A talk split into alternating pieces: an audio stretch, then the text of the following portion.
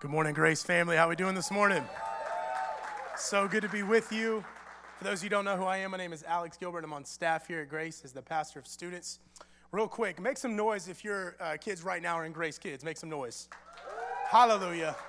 First, I just want to say it because praise God, right? I mean, they're being taken care of by some awesome people. We love Grace Kids here, but hey, on behalf of Grace Kids, I want to make us aware of something real quick. Typically, uh, the numbers that you are given when you sign your kids in are given on two little screens on the side of the stage here. One is typically on your left, one on the right. The left side, as you can see, is not working. Okay, so if your kids are in Grace Kids uh, and they need to get a hold of you, they will get a hold of you on the right side right here. So just wanted to make you aware of that. Uh, once again, can we just give a hand for Grace Kids and how awesome they are and all they do for us here? Yeah. Awesome to be with you this morning. Uh, I have the honor and privilege of continuing in our series, our Advent series called Hope Has a Name. And let's just dive right in. Isn't that amazing news? That hope has a name. It's not just a theory, it's not a lofty idea, it's not a pipe dream or the pie in the sky type thing. It is a real, tangible person, and his name is Jesus. It's good, good news this morning. The idea from this series comes from Isaiah chapter 9, verses 6 and 7. If you'd be so kind to listen as I read these to you. For to us a child is born, to us a son is given, and the government shall be upon his shoulder, and his name shall be called Wonderful Counselor, Mighty God, Everlasting Father, Prince of Peace. Hope has a name. Of the increase of his government and of peace, there will be no end. Wow. The increase of his rule and reign, his government, and his peace will have no end. With Jesus, things keep getting better and better and better. That's good news. On the throne of David and over his kingdom to establish it, to uphold it with justice and with righteousness from this time forth and forevermore. I love this part right here. The zeal of the Lord of hosts will do this.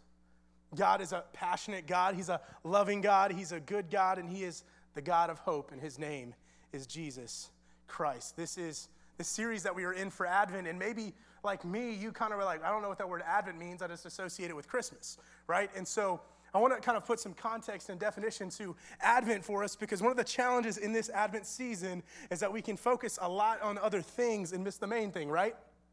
And here's the thing like those things are awesome. I love Christmas trees. I love lights. I love The Grinch. Like that's one of my favorite Christmas movies. Christmas movies. Frozen is my jam. It's not really a Christmas movie, but it kind of is. Okay. And my favorite Christmas cookies. Hallelujah. Love Christmas cookies. Clearly, this is a body that loves Christmas cookies. Okay. And those are awesome things, but it's not the main thing. The Advent season is really about this main thing. It's looking back at Jesus' first coming with great celebration while at the same time looking forward to his second coming with great anticipation. See, we're in the middle of the already, but not yet. We're in the middle of a season where we celebrate what Jesus has done by coming in the form of a baby. And yet at the same time, we are anticipating him coming again. Did you know he has risen? Did you know that he's alive? Did you know that he's ruling and reigning, seated on the throne, and he has promised us that he will come back again. That is the season we are in. That's why we have hope this morning. That's why we can rejoice and sing the songs that we're singing. It doesn't necessarily matter what season of life we're in, it doesn't matter what we're going through, because we're in the middle of celebrating who God is and what He's done and anticipating what He will continue to do. Jeff did an awesome job last week at kicking off our series. And he made this statement that I love, and I want to bring us back to, and we'll be bringing us back throughout this entire series, but it's that we all have dark days. We all have dark days, and maybe right now you're in the middle of your dark day. And it's not about comparing yourself to other people's dark days, yours is lighter or darker. That's not the point. The point is, we will all have them. And if you haven't yet, then maybe you're not breathing, okay? Which then is kind of a problem. But the reality is, we all have dark days. And if you feel like you haven't had any yet, they're probably coming. Jesus tells us that in this world, you will have pain and suffering. But thank God the verse doesn't end there. It says, Take courage, for I have overcome the world. See, we may have some dark days. Yes, that's good news. Let's celebrate that this morning. But the good news is that in the midst of our dark days, God meets us there. God is a God who is not scared of our darkness, He's not scared of our mess. He gets down into the thick of it and He meets us there. And last week, Jeff talked about that, that God is a wonderful counselor. And He's a wonderful counselor who encourages us when we are disappointed, comforts us when we are distressed, guides us when we are doubtful, and lifts us when we are depressed. That's awesome news that we have a wonderful counselor who does this. We looked at the story of Joseph and how Joseph was a guy who was going through a lot of these things, and, and yet he needed a wonderful counselor. And Jesus shows up in the form of this wonderful counselor, and he's able to guide him. But that's not just good news for, for Joseph, that's good news for you and me. We have a wonderful counselor. His name is Jesus.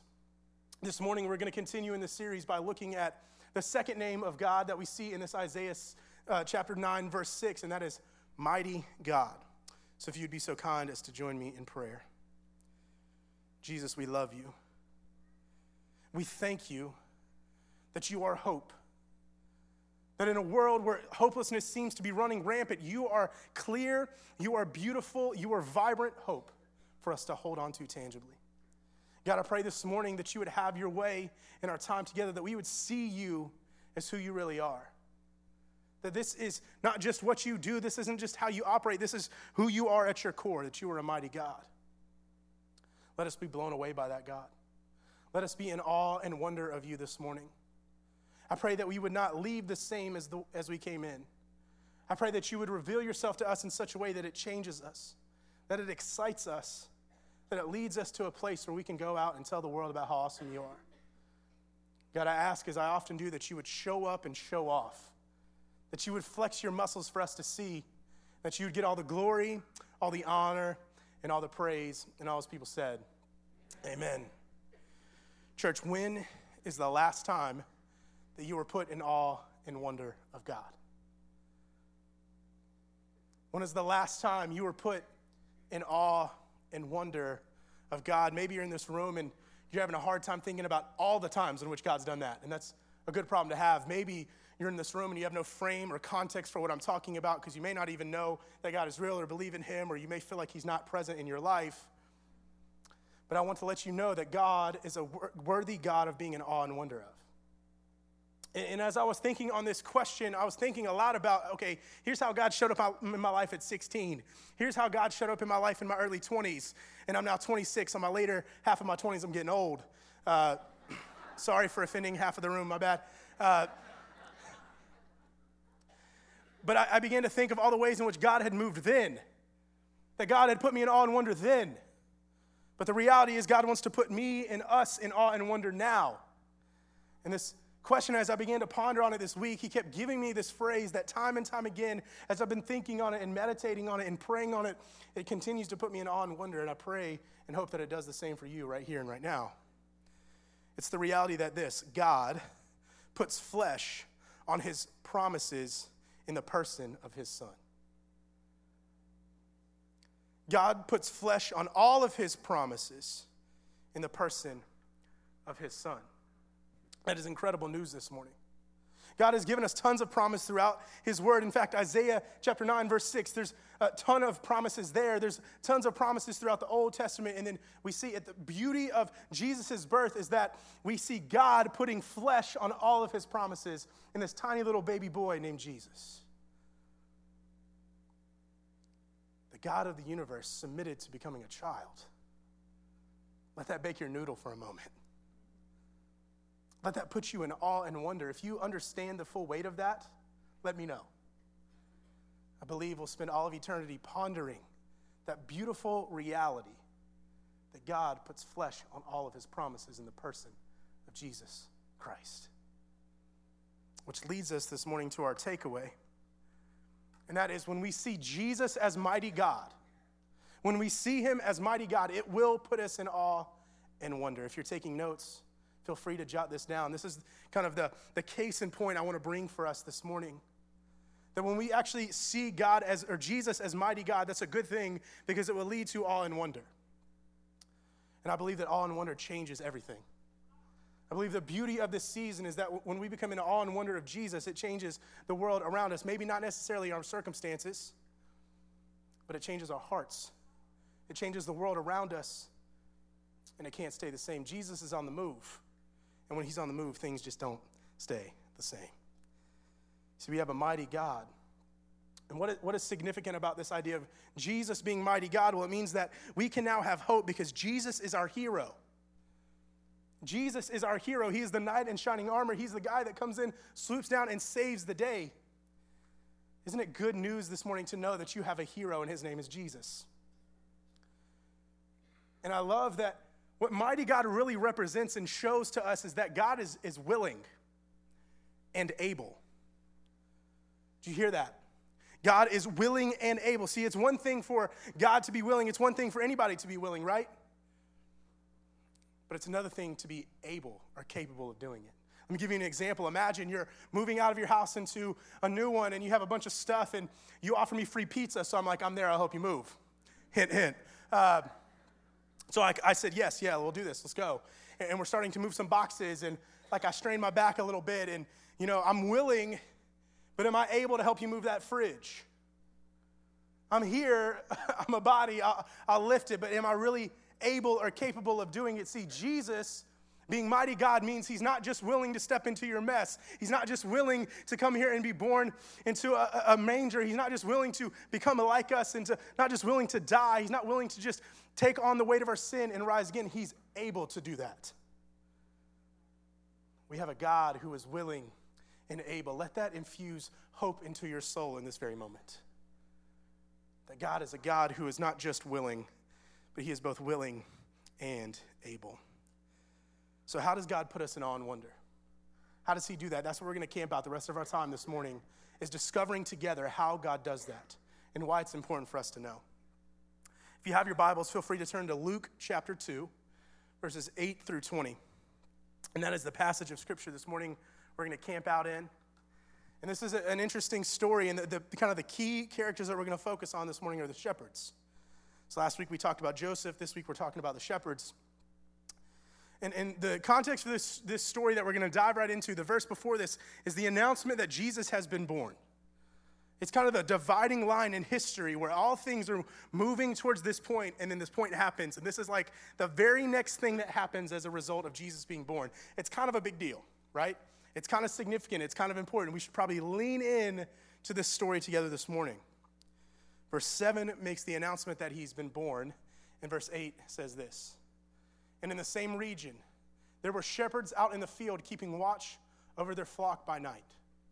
And an angel of the Lord appeared to them, and the glory of the Lord shone around them, and they were filled with a great fear.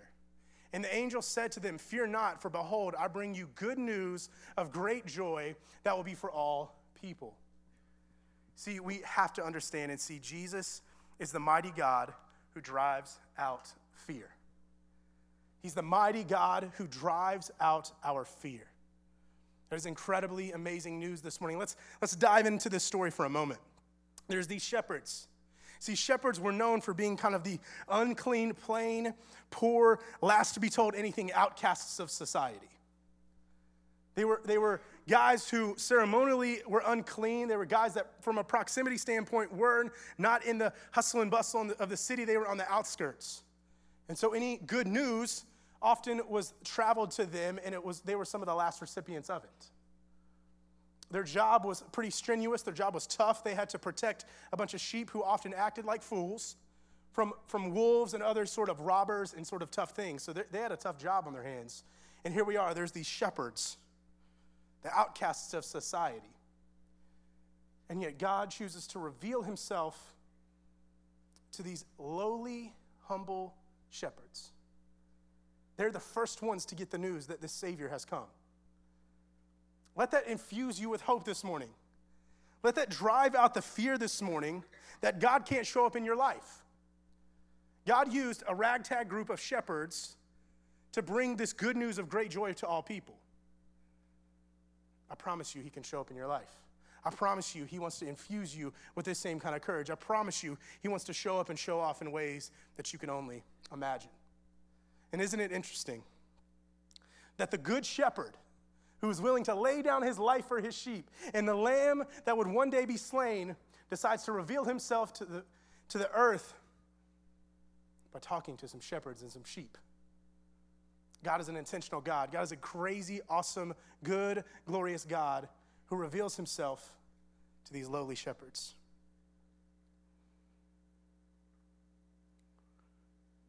Let that put you in awe and wonder. Let that blow your mind this morning. So here we are, we have these shepherds. And then these shepherds are just kind of doing their thing, right? They're, there's probably a cool breeze of the night. They're, they're watching, they're kind of in, in protection mode because nighttime was a time where they were kind of open to attack. And then all of a sudden, there steps up on the scene an angel. Like, let that blow your mind for a moment. This doesn't happen. This isn't your average, ordinary story. I love the Bible, it's not boring. If anyone tells you the Bible's boring, they have not read it. I'm telling you. This is a crazy, crazy story. And this is just one of many. This angel shows up. And it says that great fear came over them because the glory of God had been made known. In other words, if they were wearing pants, they were probably soiled at this point. An angel shows up on the scene. It says they were feel, feared with, or filled with great fear. It's interesting, this idea of fear. If you look at the original translation, there's several words uh, that, that mean the word fear in English in the Greek. One of them is phobos. Phobos. Say it after me phobos. You're a scholar now. Boom. Phobos sounds familiar because it sounds like what? Phobia. Fear. It's this idea that you get this uneasy, anxious feeling about something that causes you to either fight or flight. That's what phobia is. This is the original feeling that these shepherds had in this moment phobos. But the angel shows up and he tells them, I don't want you to have phobos. I want you to have megas. Say that after me megas. Megas is a good fear. Megas is actually the, the word fear, the synonym of that word fear is awe and wonder. See, what God does is He takes the, the worldly fear and He drives it out with His fear. He takes the phobos and He drives that out with the megas. See, the angel shows up on the scene and they're scared. They have this uneasy feeling that causes them to, this all sort of crazy, weird feeling. And God says, Fear not. He's not saying, Let fear be absent. He's saying, Let the wrong type of fear be absent. He's saying, Destroy Phobos with Megas. Can I tell you that that's a, a great solution for our lives too? That when God's presence shows up on the scene, it should scare you. It should leave you in awe and wonder, though. And it should drive out the fear of the world. Here's a way that we can define the fear of the world it's an acronym FEAR false evidence appearing real. If you're taking notes, I highly recommend you write that down. False evidence appearing real. A lot of your stress, a lot of your anxiety, a lot of the things we're feeling is a result of us seeing false evidence that appears real. In other words, believing lies that are just not true. And in this moment, the shepherds, gosh, who knows what they were thinking? In our lives, sometimes we're buying into these fears as well. Let me ask you this question What false evidence is in your life? What false evidence right here and right now, maybe in this very room, is appearing real to you right now? Maybe for you it is, I am what, I, what I've done, or I am what I've not done. Maybe it's, He can't come through this time. I know He came through with the shepherds. I know He comes through all throughout the Bible, but He can't come through in my life. I've gone too far. I've sinned too much. I've created too big of a gap. God can't be real. You kidding me? Look at the world. It's too broken. Look at my heart. It's too messed up. God can't be real. Okay, maybe he can be real, but he's not good. There's no way God's good. Look at how bad the world is. And man, if he's somehow real and he's somehow good, there's no way he can love me. I'm too far gone. Maybe it sounds like this this misery can't have an end. This misery won't end. In fact, it's just going to continue to get worse and worse and worse. And God doesn't care about it. Maybe it looks like this blank is more immediately satisfying to me than God Himself. And maybe that blank for you is money, sex, perfectionism, fame, success, school, image, social media, stuff, popularity, or maybe even your family false evidence appearing real. But when we look at Jesus as the mighty God, he drives out fear. He drives out Phobos with Megas, and it says, Fear not. God's presence is what does this. The angel says, Fear not. He's trying to give them a warning. This is something that happens often when angels show up on the scene in the Bible. It says that they are filled with a great fear, which is a, a, a pretty appropriate response when you see this happen. But angels almost always say, Do not fear or fear not, because they're wanting to drive out Phobos with Megas. God wants to do that here and now in our lives. And I love this about God. God doesn't just say, Don't fear, and then keeps moving on. No, he lets the angel tell us why we should not fear. This morning, I want you to know, I want to give us some hope this morning. God says, Fear not, but he tells us why to fear not. He says this I have good news of great joy for all people. Let's break that down. Good news. That word good news simply means gospel. Gospel, for, for those of us who've been raised in the church and we've heard that word gospel thrown around, it simply means good news. And the gospel is really good news, but can I inform you that it's only good news when you realize how badly you need it? To the world, in fact, it looks like the stench of death. But to those who are being saved, it is the aroma of life. Let me, let me put it to you this way $10 is good news to those who are broke. But to those who are rich, $10 isn't worth stopping and even thinking about. The gospel is only good, no, good news to those who know how badly they need it. And can I let us in on a secret? We need it. We desperately, desperately need this good news. And it's good news of great joy. Did you know God is concerned with your joy?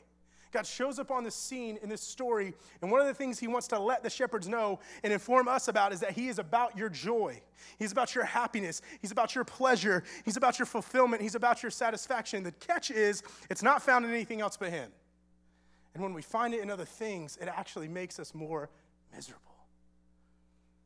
It is good news that brings great joy, and it's for all people. What?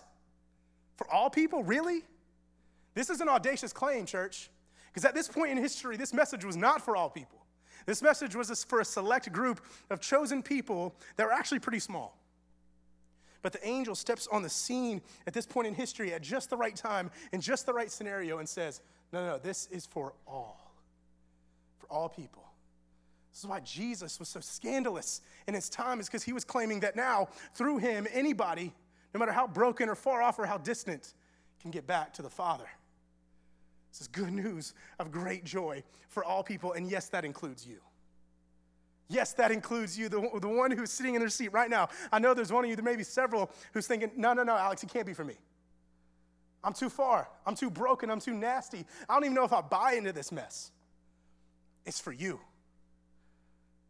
Good news of great joy for all people. Can I tell you, that's a reason to fear not. When God's presence shows up on the scene, it drives out Phobos with Megas. How will you focus on the good news of great joy for all people this season? How will you do that this season? Will you actually make it a part of your Christmas tradition? Will you actually talk about it with your friends and family? Will you remind yourself daily of the awe and wonder of this reality that Jesus drives out fear? Will you tell others about it? Will you model it to those in your life? Because when you see Jesus as mighty God, it turns your fear into fascination. I'm going to say that again. When you see Jesus as the mighty God, it turns your fear into fascination. So, for those of us in this room, which can, can I raise my hand? There's points where I feel like this all the time, where I'm disappointed. I'm at despair. I'm distressed. I'm doubtful. I'm depressed. Right? Can we just all agree that there is a point in time which we are going to be here if we're not here now? Can I tell you the antidote to that? The medication to that, the solution to that is to allow the fascination and the awe and wonder of God to drive out fear. Now, hear me out. I'm not an expert in this. And many of you have gone through way heavier, way weightier things than I could even imagine. So I do want to make it clear that, that fear is driven out by fascination, but that's not an easy process. Jesus is the solution, but the beauty of Jesus being the solution is not that he's just a, a, magical fairy who waves a wand and it's done. It means that in the thick of it, he's going to walk with you through it. You're going to be bumped a little, you're going to be bruised a little. In fact, the Bible tells us that following him includes suffering. But we have hope. we have hope because He's not going to leave us there. If it's not good, it's because He's not done yet. If it doesn't look good, it's because He's not finished working on you yet. He's still chiseling, and He's making you into a beautiful masterpiece. The antidote to these things is fascination. I believe the shepherds had this fascination. They had this fascination with this good news for all people. And it led to something great. Verse 11, we'll pick back up, says this For unto you is born this day in the city of David a Savior, who is Christ the Lord. And this will be a sign for you. You will find a baby wrapped in swaddling cloths and lying in a manger. And suddenly, check this out, this is nuts. And suddenly there was with the angel multitude of heavenly hosts praising God and saying, Glory to God in the highest, and on earth peace among those with whom he is pleased. Do you, do you see what's happening here? An angel shows up on the scene. That's enough to, to put us in on wonder. And then a whole host of angels, like a party, a heavenly party, a heavenly rave is going on now here in this scenario. And I believe it's because they understood that Jesus is the mighty God who saves us. Jesus is the mighty God who saves us. See, the shepherds heard, okay, there's this good news of great joy for all people. Tell me what it is. Tell me what this good news is. Well, the angel says, For unto you is born this day in the city of David, which is where the city of David was where they promised the Messiah would come. Born a Savior not a politician, not a prophet, not your homeboy, not a good dude, a savior. The angel wants to let us in on the reality that Jesus is our savior. It's incredibly good news this morning. I want us to see that that is good news because we just talked about fear. And fear is a huge deal. And it's incredibly good news that Jesus, being mighty God, drives that fear out. But can I tell you this that fear, although it is a big deal, is a byproduct of a bigger problem. Fear is a byproduct of a bigger problem. In other words, fear is just the result of something much cosmic, more cosmic, much bigger than just fear itself. It's a result of the fact that we are dead in our trespasses and sins. It's a result that we are broken, we've been cut off, that we are hopeless apart from this Savior. But the beautiful thing about Jesus being mighty God is that He is not just willing to save, He is able. And He's not just willing to save us from things, He's willing and able to save us to things. See, Jesus, we have to understand this. This is foundational for our faith that Jesus doesn't just save us from stuff and leave us in the weeds to figure it out on our own. No, He saves us to something. He's a good God. He saves us from disappointment, distress, doubt, and depression due to sin, selfishness, and Satan. I know that was a lot but I want you to see the weight of what he's saving us from. Did you know that he's saving us from sin? Sin, the very thing that, that we threw in God's face and said, no, we're going to do it our way. God saves us from that. There's a lot of weight that comes with doing that. Death is one of those things. He cuts us off from Satan. He, he saves us from Satan. He saves us from his schemes and from the weight and the power that he had over us. He, the scriptures tell us that at one point he was our father. And Jesus, being the mighty God who saves, cuts us off from that lineage and grafts us into a new one. That's incredibly good news. And not only that, he saves us from self. And can I just say something? I'm going to say it anyway. Uh, I'm so thankful God saves me from me because I'm jacked up. My wife's like, yes and amen, hallelujah, preach it, right? Now she loves me and I love her. But I'm messed up. I'm broken. I like to say it this way I'm tore up from the floor up, okay? Every ounce of my being has brokenness in it. And so, Jesus, being the mighty God who saves, doesn't just save me from all the stuff out there, it saves me from the stuff in here. The stuff that I, I don't even want to tell you about, the stuff that keeps me awake at night, the stuff that paralyzes me at times. Jesus saves me from that. He saves me from sin, from Satan, and from self. Amen. And man, that's awesome, but He saves me to something. Saves me to something. He saves me to life, to peace, to joy, to purpose, to satisfaction, to value. And Jesus saw value in you, so he saves you, which then gives you a new value. It's beautiful. He saves you to vision, He saves you to belonging. Did you know when you come to Christ and He saves you, you now have purpose and belonging. You feel at home in Him. And Jesus saves you to an incredible gift, and that incredible gift is Himself. Jesus wants to give you good, good gifts because He's a good, good God. But the best thing He can give you is Himself. If we miss that, we will miss what He saved us to. Have you embraced the salvation of the mighty God?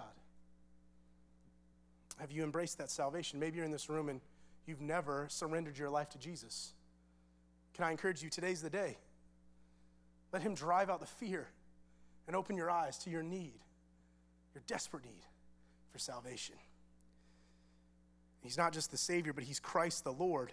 See, Christ means Messiah, the one that they had been awaiting for so long, the anointed one from God. And it also says that He is Lord. And that word Lord is weighty. That word is reserved for God alone. And that word carries weight and authority and basically says it's my way or the highway. And His way is the best way. It's this word that tells us that God is powerful and authoritative, and that name is given to Jesus Savior, Christ the Lord. And then it says that at this point, when the angel makes this proclamation, the angels are so curious. They themselves are so in awe and wonder that they have to hop up on the scene. So the angels are far too enamored with what's going on to sit on the sidelines. They hop down into the scene and say, What is this all about? I want some of this. Let me celebrate. Glory to God in the highest and peace to all, right? That's what happens here. Can you imagine, right? If the shepherds had pants at this point, if they weren't soiled, they were soiled now, okay? This is incredible. This is amazing. This is beautiful. The angels are in awe and wonder of how God is interacting with his people. Did you know the angels long to have what we have? Did you know the angels are curious about this thing called grace? This thing called salvation prompts the angels to a point where they have to engage. They are blown away that God would bring salvation to his people. What do you need to surrender to Jesus today to embrace him as Savior and Lord? I want to make a clarification. If he is your Savior, he has to be your Lord. He cannot be one, he has to be both. What do you need to surrender to him today to embrace him as Savior and therefore embrace him as the Lord of your life? Can I tell you, it's your life itself, it's your fears. All the false evidence that appears real in your life, surrender that to Him. It's your past. All the mistakes that you made that you wish you could take back, it's surrendering that. It's actually surrendering your future to all the things that are unknown, even the things that are paralyzing you because you don't know them. And it's the present. It's the right here and the right now. When you begin to embrace Jesus as the mighty God, He saves us. He allows us to get to a place where the, we can then surrender to Him as Savior and Lord. And I love this beautiful progression. Because you see, when God shows up on the scene, it can cause this awe and wonder that drives out fear. It causes the megas to drive out the phobos. And then as a result, we can see more clearly our desperate need for Him and then embrace Him as our beautiful Savior and Lord. But it doesn't stop there, it keeps going. Because that's enough. But man, there's more. When the angels went away from them into heaven, the shepherds said to one another, Let us go over to Bethlehem and see the thing that has happened, which the Lord had made known to us. And they went with haste and found Mary and Joseph and the baby lying in a manger. And when they saw it, they made known the saying that had been told them concerning this child. Now, check out what happens to Mary. And all who heard it wondered at what the shepherds told them. But Mary treasured up all these things, pondering them in her heart. And the shepherds returned, glorifying and praising God for all they had heard and seen, as it had been told to them. Wow. Do you see the beauty of what's happening here? I want to read to you a quote from Warren Wiersbe that will hopefully put us in awe and wonder of what's happening in this scene. The whole purpose of the plan of salvation is glory to God. God's glory has dwelt in the tabernacle and in the temple. but had departed because of the nation's sin. Now God's glory was returning to earth in the person of his Son. That lowly manger was a holy of holies because Jesus was there. Let me fill you in on the weight of this scenario. There had been 400 years of silence because of the sin and the weight of the actions of Israel. And God's presence had left the temple, left the tabernacle. And here, in this scenario, at the right place, at the right time, in Bethlehem, in this lowly manger, God decides to reveal his glory by having a baby born into this manger. And I love that it says that that manger became a place, a holy of holies, because not that it had the right type of wood, not that it smelled good, because it definitely didn't, not because it had the right type of blankets or the right type of straw laid in the right pattern, but because of who was in the manger. And when the shepherds began to understand the weight of this, it led them to action. See, when we see Jesus as the mighty God, it leads us in obedience. The shepherds were just minding their business. The angel shows up. He proclaims this great good news of great joy for all people. Then this holy praise party starts to happen where all these angels show up and just start singing and dancing, and then they peace out. That's pretty wild, right? They, they, they say, you know, they go back to heaven, and now these shepherds are left in awe and wonder. Could you imagine seeing that and not be at least a little freaked out? But they were more than just freaked out, they were put in awe and wonder. Could you imagine how long they must have sat in silence? Maybe it was only a few minutes, but it probably felt like eternity in the best way possible. And then one of them finally had enough courage to speak up and said, Hey, we got to go. Like we gotta, we gotta have somebody take care of our sheep because if we take them with us, it's gonna slow us down. But we gotta go. we gotta go check out what is going on that these angels are proclaiming about. But I want you to notice that of how they went. It said they went with haste. What does that word haste mean? It means quickly and eagerly. See, when Jesus reveals himself as mighty God, it should lead to quick and eager obedience. How we doing? How are we doing at quick and eager obedience? Can we learn a lesson from these shepherds this morning? That when God drives out fear and brings salvation, it leads to quick and eager obedience. It's not a manipulated thing that we have to muster up. It's just an overflow of the glory of God that we are seeing and responding to. Our kids understand this. I have two beautiful girls Hadley, who's two and a half, going on 16, and we have Kingsley, who's eight months. And I, I Hadley, I, I, say, you know, jokingly, two and a half going on 16, but because she talks to us like she's 16 sometimes, right? She's like this little person walking around, and I'm like, hey, uh, hey, Hadley, can you pick up your stuff? No. Oh, okay. It's about to be, okay. Uh, she goes, Daddy, go up the steps. It's like, no, you go up the steps. No, you go up the steps. No, you go up the steps. So we'll have, I'll have an argument with a two and a half year old. It's great. Um, finally, someone on my level I can argue with. Um, but so sometimes this happen, you know, this scenario kind of play out in our house, right? Hadley, you need to pick up your toys. No.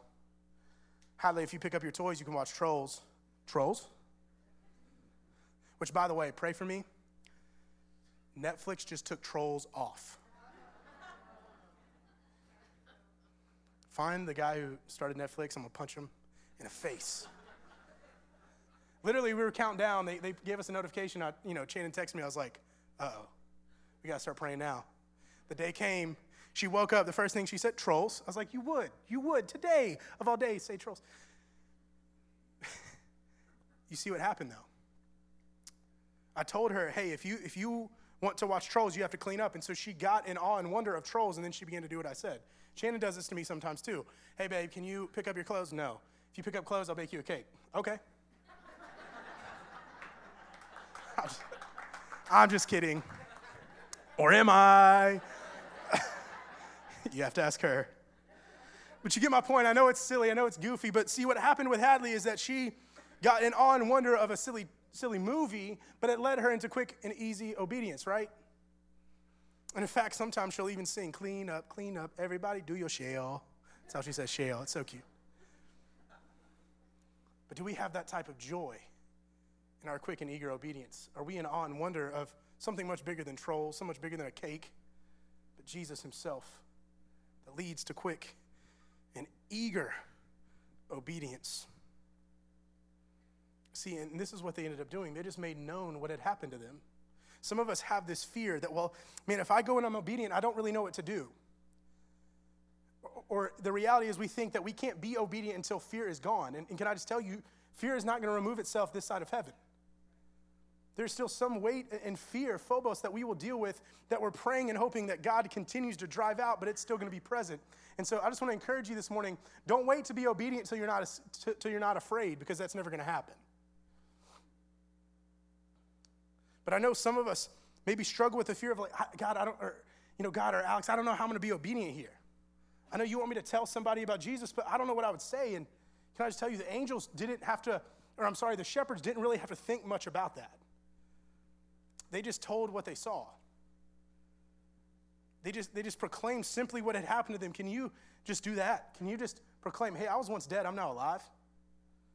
I was once like a fool, and now I, love Jesus, and I'm still kind of a fool, but in the right type of way. Jesus tells me he loves me. This I know, and, and this is all I know, and that's enough. Will you just proclaim the good news of what's happened in your life? But it says that all who heard it were in awe, and they began to wonder. Did you know your obedience leads to wonder and awe in those around you?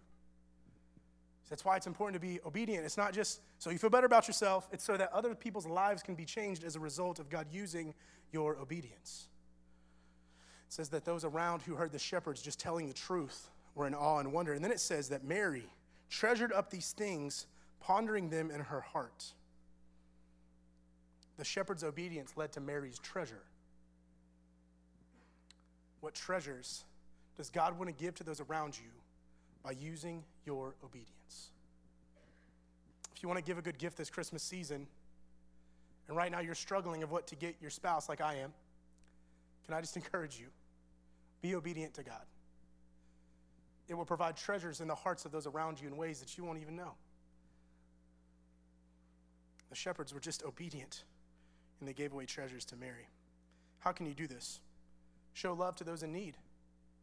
There are plenty of people in this season who are in need. Maybe it's a friend, maybe it's a shoulder to cry on, maybe it's somebody to go with them to the Blue Christmas service.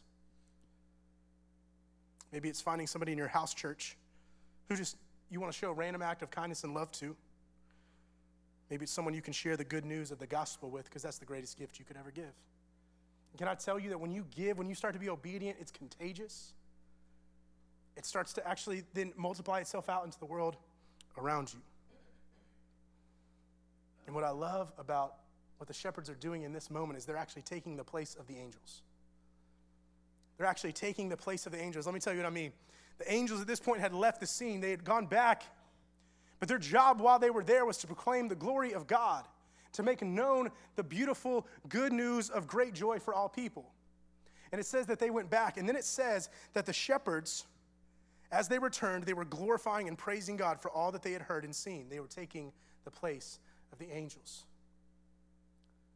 See, the shepherds understood that the angels had gone, and now it was their job to bring glory to God and to praise Him with their lives. The same is true for us. We have the same job. We are called to represent God and to give Him glory in all that we do, to have quick and eager obedience. When we see Jesus as mighty God, we can bring Him glory through obedience. That is incredibly good news. And I want us to see this morning that, that we really can't do this in and of ourselves. That's not something we can muster up. It's not something that if we just tighten our bootstraps and, and work a little harder, it'll happen. But we have to keep our eyes on the mighty God who keeps us in awe and wonder. Our responsibility is to keep our eyes on Him and trust that He's going to take care of the rest, that He is faithful to keep reminding us over and over and over again of how awesome and good He is. That is the goal of this Christmas season. Maybe it's just remembering simply this God puts flesh on all of his promises in the person of his son, Jesus. And they found him, that baby wrapped in swaddling cloths and lying in a manger. The Bible tells us that our faith is a mystery. It tells us that, that this idea that, that God would become a man is an absolute mystery. And sometimes it's hard to understand that mystery and hard to kind of wrap words around it. But I want to read 1 Timothy 3:16 for us this morning. It says, without question, this is the great mystery of our faith. I don't know about you, but when I read a line like that, I want to lean in and engage a little bit more. Without question, this is the great mystery of our faith. Christ was revealed in a human body.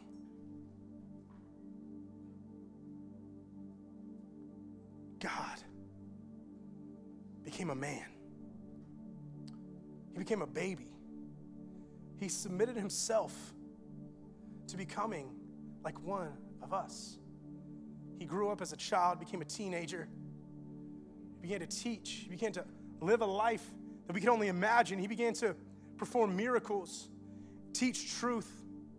He walked on water. He fed thousands of people with two fish and five loaves of bread. He told the wind and waves, hey, shut your mouth. He actually cast out demons. He raised the dead to life. And he proclaimed all these crazy, bold truths, one of them being that he is the way, the truth, and the life. What an audacious claim. In fact, many people didn't like it. So much so that they, they took him they falsely accused him. They beat him. They scolded him. They embarrassed him. They shamed him. They spat upon him. And they crucified him. And on the weight of his shoulders was all that sin, all that fear, all that brokenness that sat upon us. He took it. The Bible tells us that he who knew no sin became sin. And I want to let you in on this Jesus wasn't a victim, he was a volunteer. That's the good news of Jesus being a mighty God. He wasn't just someone who was caught by surprise. He wasn't a victim to this. He was a volunteer. He said, Sign me up. I will go. I will die. I will do what needs to be done because I love these people.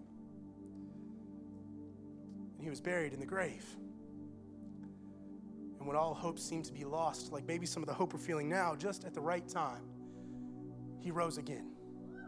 Yes, good news. signifying that, that fear has no place anymore, sin has no place anymore, the weight of our mess and ourselves has no place anymore, and Satan can get kicked to the curb and stay in the grave where Jesus just walked out of. Did you realize Satan's best attempt wasn't good enough?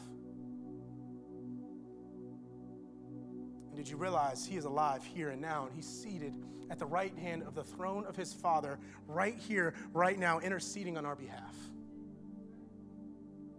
hope has a name, and his name is Jesus. Without question, this is the great mystery of our faith. Christ was revealed in a human body and vindicated by the Spirit. He was seen by angels and announced to the nations.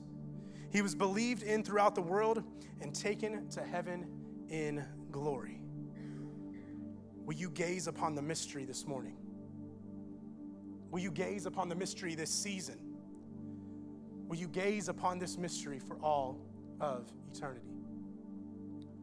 We're going to have a moment here and now. In fact, we've carved out some time in this service to lean in to what Jesus is doing, to lean into this on wonder. So we're going to transition into a time. It's not a time to leave, it's a time to lean in. We're going to sing a few songs. We're going to respond to God because He's driven out our fear. He saved us and He's leading us now into obedience. So I want to encourage you in this time don't allow the, the people around you to distract you. Don't allow the baggage you walked in here with to keep you from coming to the front. We're going to have a time where we just sing some praise and worship to God. We declare His mighty name, we declare His mighty power. And I want to challenge you in love to come up to the front to come and, and sing and us as a body together embrace the beautiful wonder and awe that is Jesus as mighty God. I'm going to pray and then we're going to move into that time. Pray with me, church. Jesus, you are faithful. You are a good God. You are a God who's worthy of praise. So, in this time, we just want to naturally overflow with response. We want to just love you back because you've loved us so much. We want to declare to you that fear has no place in our hearts, that you are a good God who saves and redeems and calls us your own. And you're a God who's continually leading us to be more and more obedient so that we can continue to bring people in, build them up, and send them out by your grace and for your glory. Jesus, right now, let us participate with the angels in singing. Glory to God in the highest. We love you, Jesus. And all his people said, Amen. Feel free to stand, come front, and let's sing to Jesus together.